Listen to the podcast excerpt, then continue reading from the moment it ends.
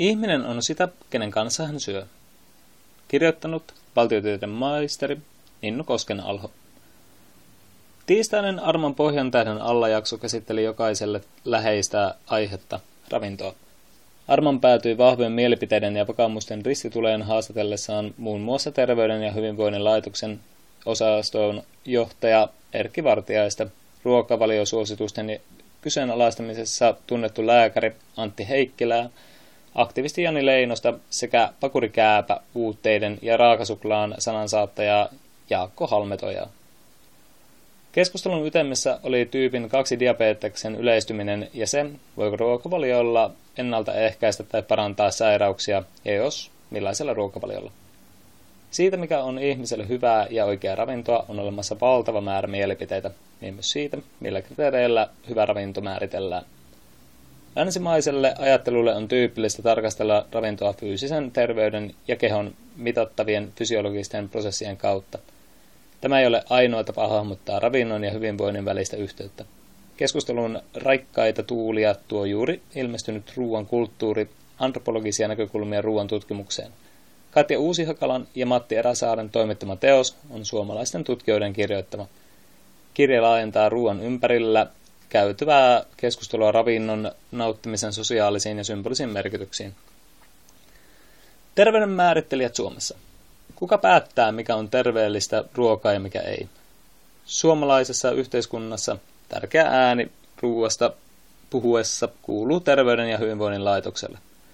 Sen julkaimisesta virallisista ravintosuosituksista väännetään kättä vaihtoehtoisten ruokavalioiden kannattajien keskuudessa – THL suosittelee melko runsaista viljojen ja maitotutteiden käyttöä sekä äärasvaisia vaihtoehtoja suosituksia, jotka ovat kilpailevia ruokaideologioiden hampaissa.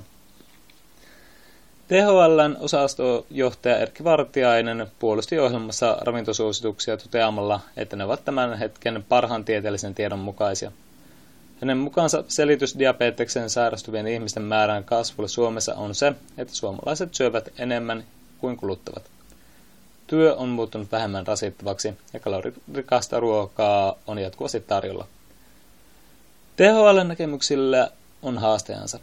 Lääkäri Antti Heikkilä, joka valtavirrasta poiketen hoitaa kakkostyypin diabetespotilaita muun muassa ruokavaliolla, kritisoi suosituksia.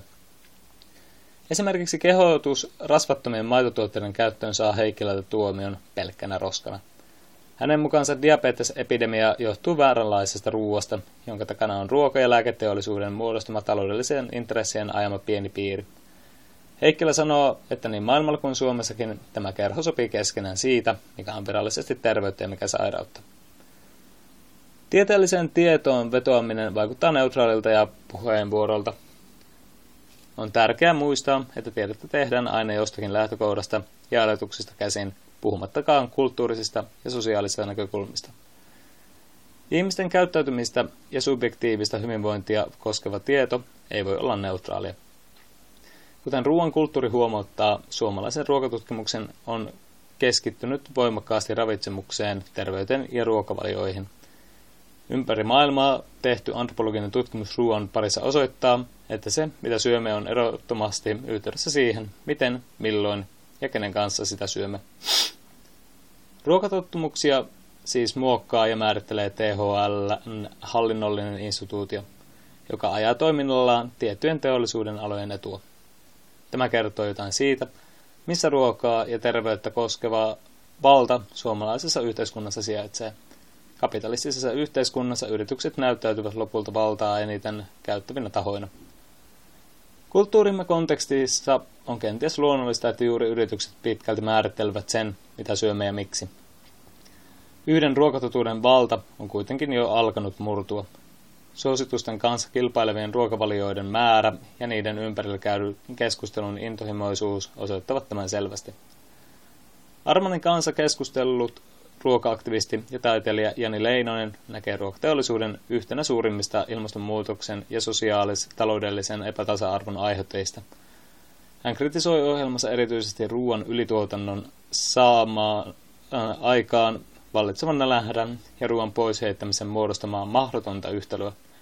Leinonen syyttää suomalaista huonoista ruokatotumuksista elintarviketeollisuutta, suurten ruokaketjujen karteliasemaa ja mainontaa. Ravinnon poliittinen aspekti on antropologisesti kiinnostavaa aluetta. Ruoan kulttuurin kirjoittajien mukaan ruoalla on voima tuoda alueellisten ruokamieltymysten taustalle vaikuttavia historiallisia, tuotannollisia, poliittisia ja ideologisia voimia näkyviin. Ruoan antropologinen tutkimus tulee usein väistämättä puuttuneeksi kaikki näihin tekijöihin. Oma ruoka, oma ryhmä.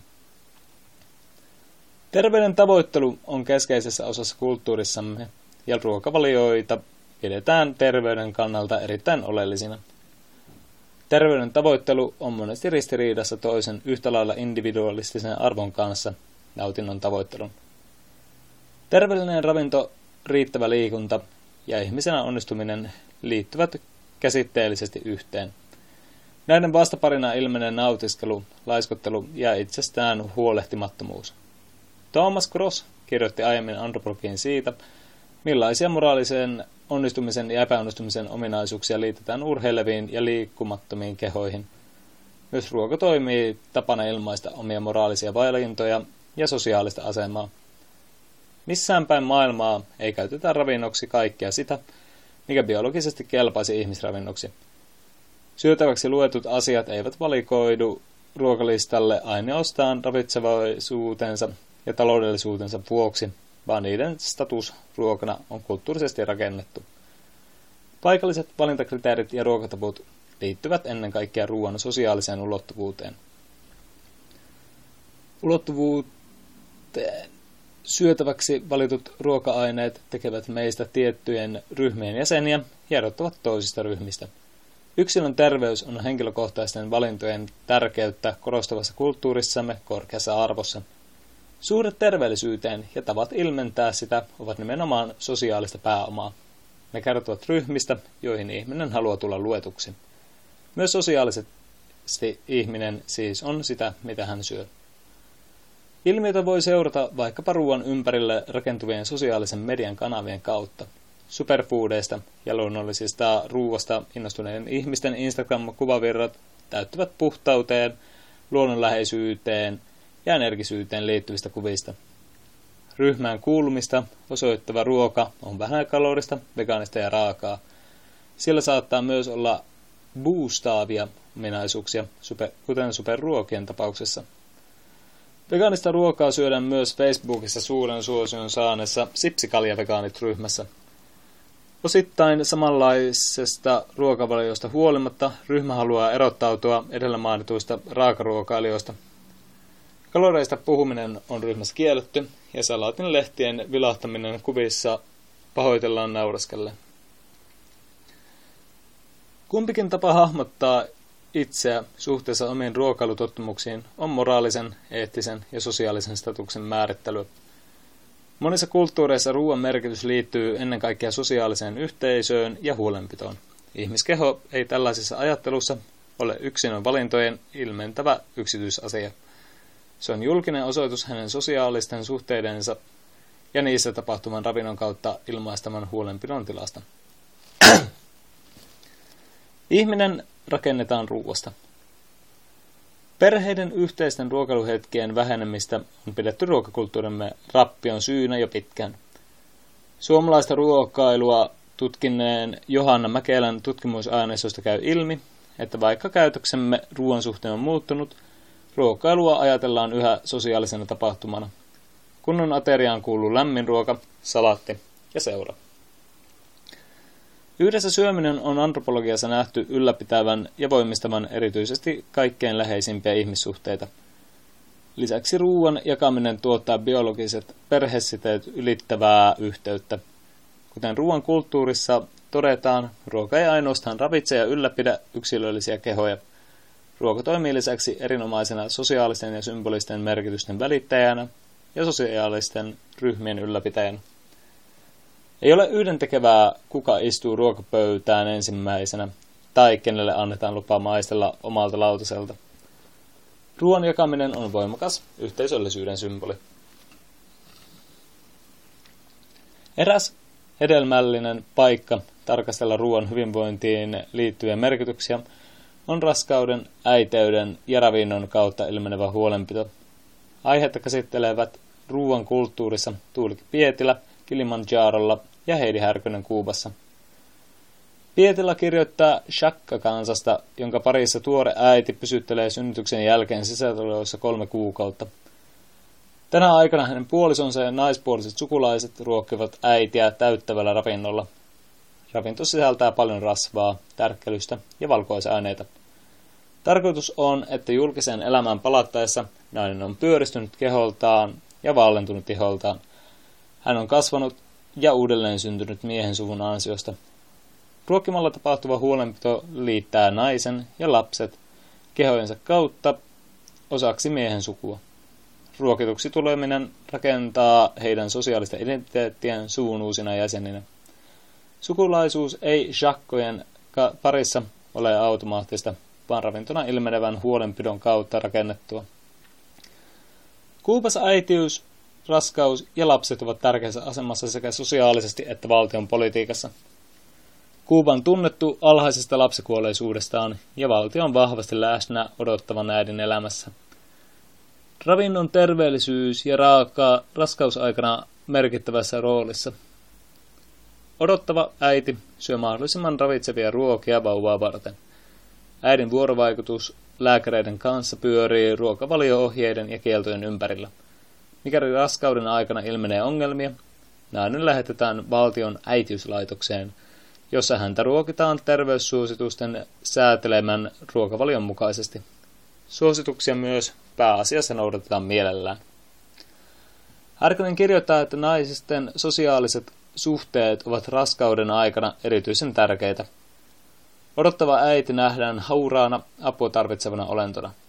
Ravinnon tarjoaminen odottavalle äidille on merkittävä lähisuhteiden ilmenemismuoto. Oma äiti, naispuoliset sukulaiset ja puoliso tuovat naiselle ruokalahjoja koko raskauden ajan. Erityisesti miehen antamat ruokalahjat ovat tärkeitä. Niiden kautta mies tunnustaa isän roolinsa ja rakentaa sosiaalisesti merkityksellistä suhdetta lapseen jo odotusaikana. Myös parisuhteissa miehen naiselle tuoma ja naisen miehelle valmistama ruoka ovat keskeisiä rakkauden osoituksia. Takaisin luontoon. Eräs ruokaan ja terveyteen liittyvä tärkeä keskustelu koskee ruoan luonnollisuutta. Onko käynyt niin, että ihminen on erkantunut luonnosta ja luonnollisesta raaka-aineista? Armanin haastattelema ravintoasiantuntija Jaakko Halmetoja edustaa ravitsemusideologiaa, jossa suositaan ravinnon mahdollisimman luonnonläheistä muotoa. Halmetoja on sitä mieltä, että yhteytemme ruokaan ja sen alkuperään on katkennut.